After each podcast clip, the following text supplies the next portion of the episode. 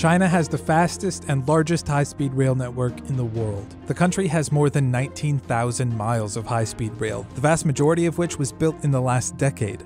Japan's bullet trains can reach speeds of almost 200 miles per hour and date back to the 1960s. They've become a staple for domestic travel and have moved more than 9 billion people without a single passenger casualty. France began service of the high speed TGV train in 1981, and the rest of Europe quickly followed. And high speed rail is quickly expanding all over the world, in places like India, Saudi Arabia, Russia, Iran, and Morocco. And then there's the US.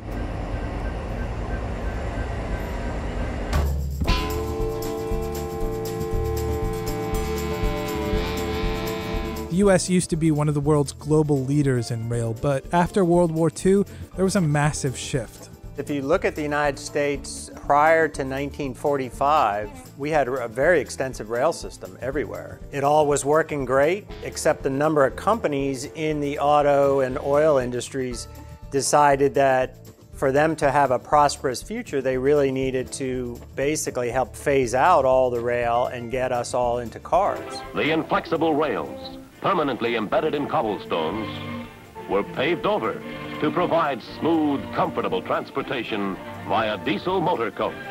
General Motors, Firestone Tire, Standard Oil, and a few other companies that got together and they were able to buy up all the nation's streetcar systems and then quickly start phasing out service and literally dismantling all the systems over about a 10 year span.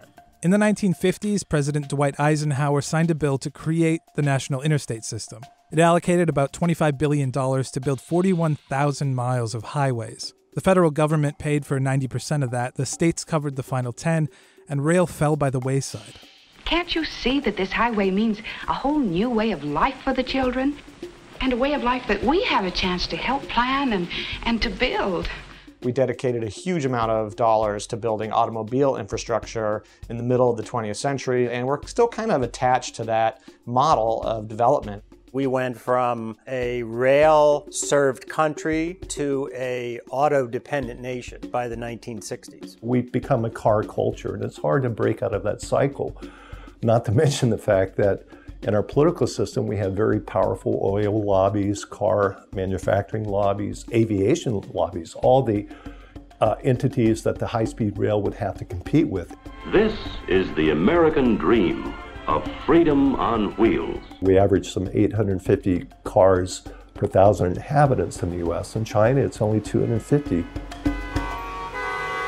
And we've never gone back. But according to some, this country's transportation ecosystem is reaching a tipping point. When you look at uh, what's happening with the corridor development, again, states across the U.S. who are recognizing they are running out of space to expand their highways or interstates. There are limits at airports, there's aviation congestion. So, what are the options? A better rail system is one and could come with significant benefits. It's largely an environmental good to switch from air traffic and car traffic to electrified high-speed rail. That's that's a much lower emission way of, of traveling. When the high-speed rail between Madrid and Barcelona in Spain came into operation, I mean, air travel just plummeted between those cities and everyone switched over to high-speed rail, which was very convenient. People were happier to do it. They weren't forced to switch. They did it because it was a nicer option to take high-speed rail there's a sort of a rule of thumb for trips that are under three or four hours in trip length from city to city. Those usually end up with about 80 or 90% of the, the travel market from aviation.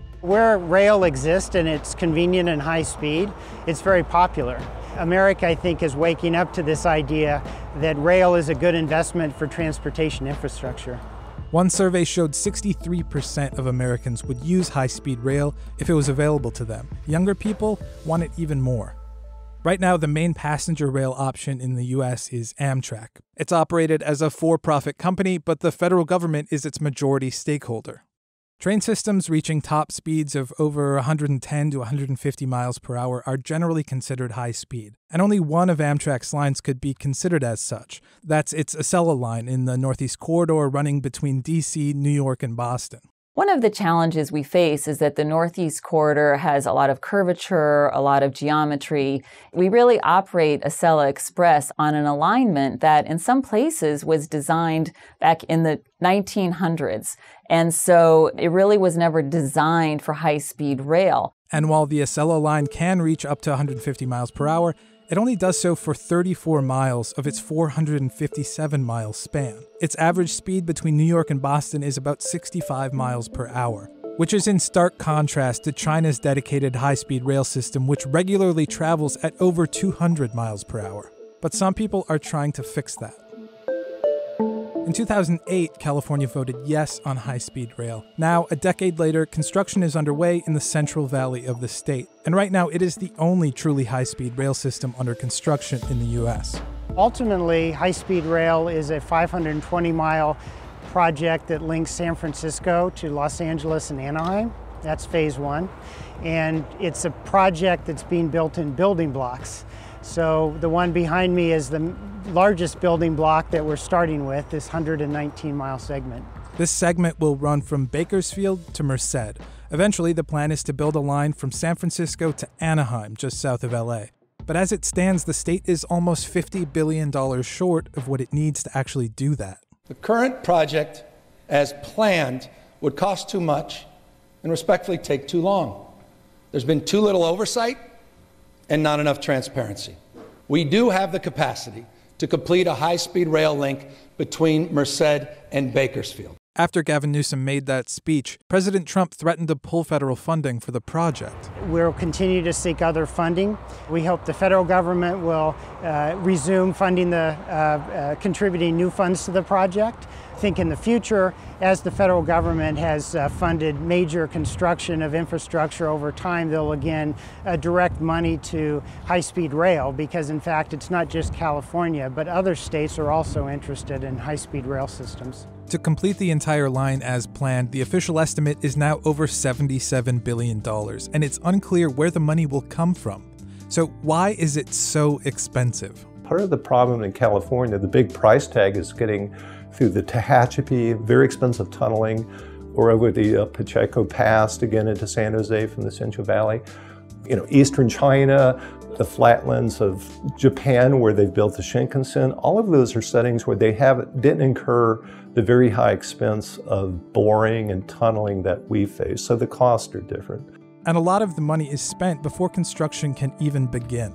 Just in this little segment here alone, we're dealing with the private property owner, we're dealing with a rail company, we're dealing with the state agency, and so just the whole coordination. Then we're dealing with a utility company. Just in this very small section, we had to relocate two miles of freeway and that was roughly $150 million per mile. So there's a lot of moving pieces to, you know, anywhere we start constructing.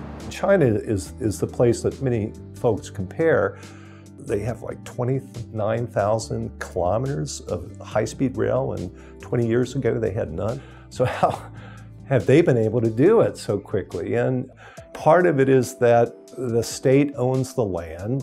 They don't have private property rights like we have in the US. You don't have the regulations we have in terms of labor laws and environmental regulations that, that add to costs. It also delays the projects. For some reason, and I've never really quite seen an adequate explanation as to why, costs to build transit or many big infrastructure projects are just dramatically higher than in other parts of the world, uh, including in other advanced countries. But the bottom line is we're really bad at, at just building things cheaply and quickly in, uh, in the US in general. So it's not just rail infrastructure that is expensive. All transportation infrastructure is. Just the physical investment in a freeway usually will be five to eight to 10 million per mile. But if you add seismic issues and land acquisition and utilities and environmental mitigation and remediation of soils and, and factors like that, it, it can become as high as 100 or 200 million a mile. The numbers for high-speed rail can vary, you know, anywhere from 20 to 80 million per, per mile. The big reason why America is behind on high speed rail is primarily money. We don't commit the dollars needed to build these systems. It's really as simple as that. And it's largely a political issue. We don't have political leaders who really want to dedicate the dollars needed. There's a lot of forces in America that really don't want to see rail become our major mode of transportation, especially because it will affect passenger numbers on airplanes, it'll affect the use of autos. So you have the politics, the message shaping, and then the straight advertising. And all three of those coordinate and work together to keep America kind of focused on cars and not focused on rail. Some of the earliest support for rail came from the Nixon administration. Some of the original capital subsidies and operating subsidies for urban transit came from the Republican parties. I think it's only more recently that maybe this has shifted, that more liberal leaning folks who care about climate and a whole host of urban issues have really argued for investing very heavily in rail. If you had Democratic leadership on the Senate and a different president, or potentially some leverage for a president to sign a new budget bill with some dollars high, for high speed rail, that could override those uh, objections from Republicans in Congress. But I think it's mostly ideological. They're big on highways. They're big on things like toll roads. They just they don't want the government spending dollars on this kind of project, and they see it as you know something those socialist European countries do, but not something that should be done in you know car-loving America. In my judgment, it would take a very strong federal commitment, almost sort of a post Second World War interstate highway kind of large scale national commitment. This is why some high speed rail projects are trying to avoid public funding altogether. One company, Texas Central, plans to build a bullet train from Houston to Dallas without using a dime of taxpayer money. We're taking what is a laborious, unreliable, four hour drive, if you're lucky, and turning that into a reliable, safe 90 minutes. And when you look at that as a business plan dr- being driven by data, this is the right place to build the first high speed train in the United States. The Texas project is backed by investors motivated to make a profit and will use proven Japanese rail technology. Texas Central's goal is to complete the project by 2025. Another private company is even further along with its rail system in Florida. It's expanding its higher speed train from Miami to Orlando. Orlando is the most heavily visited city of the United States. Miami, the most heavily visited international city of the United States. It's too far to drive, it's too short to fly. We had the rail link, and that was really the genesis of the, of the project.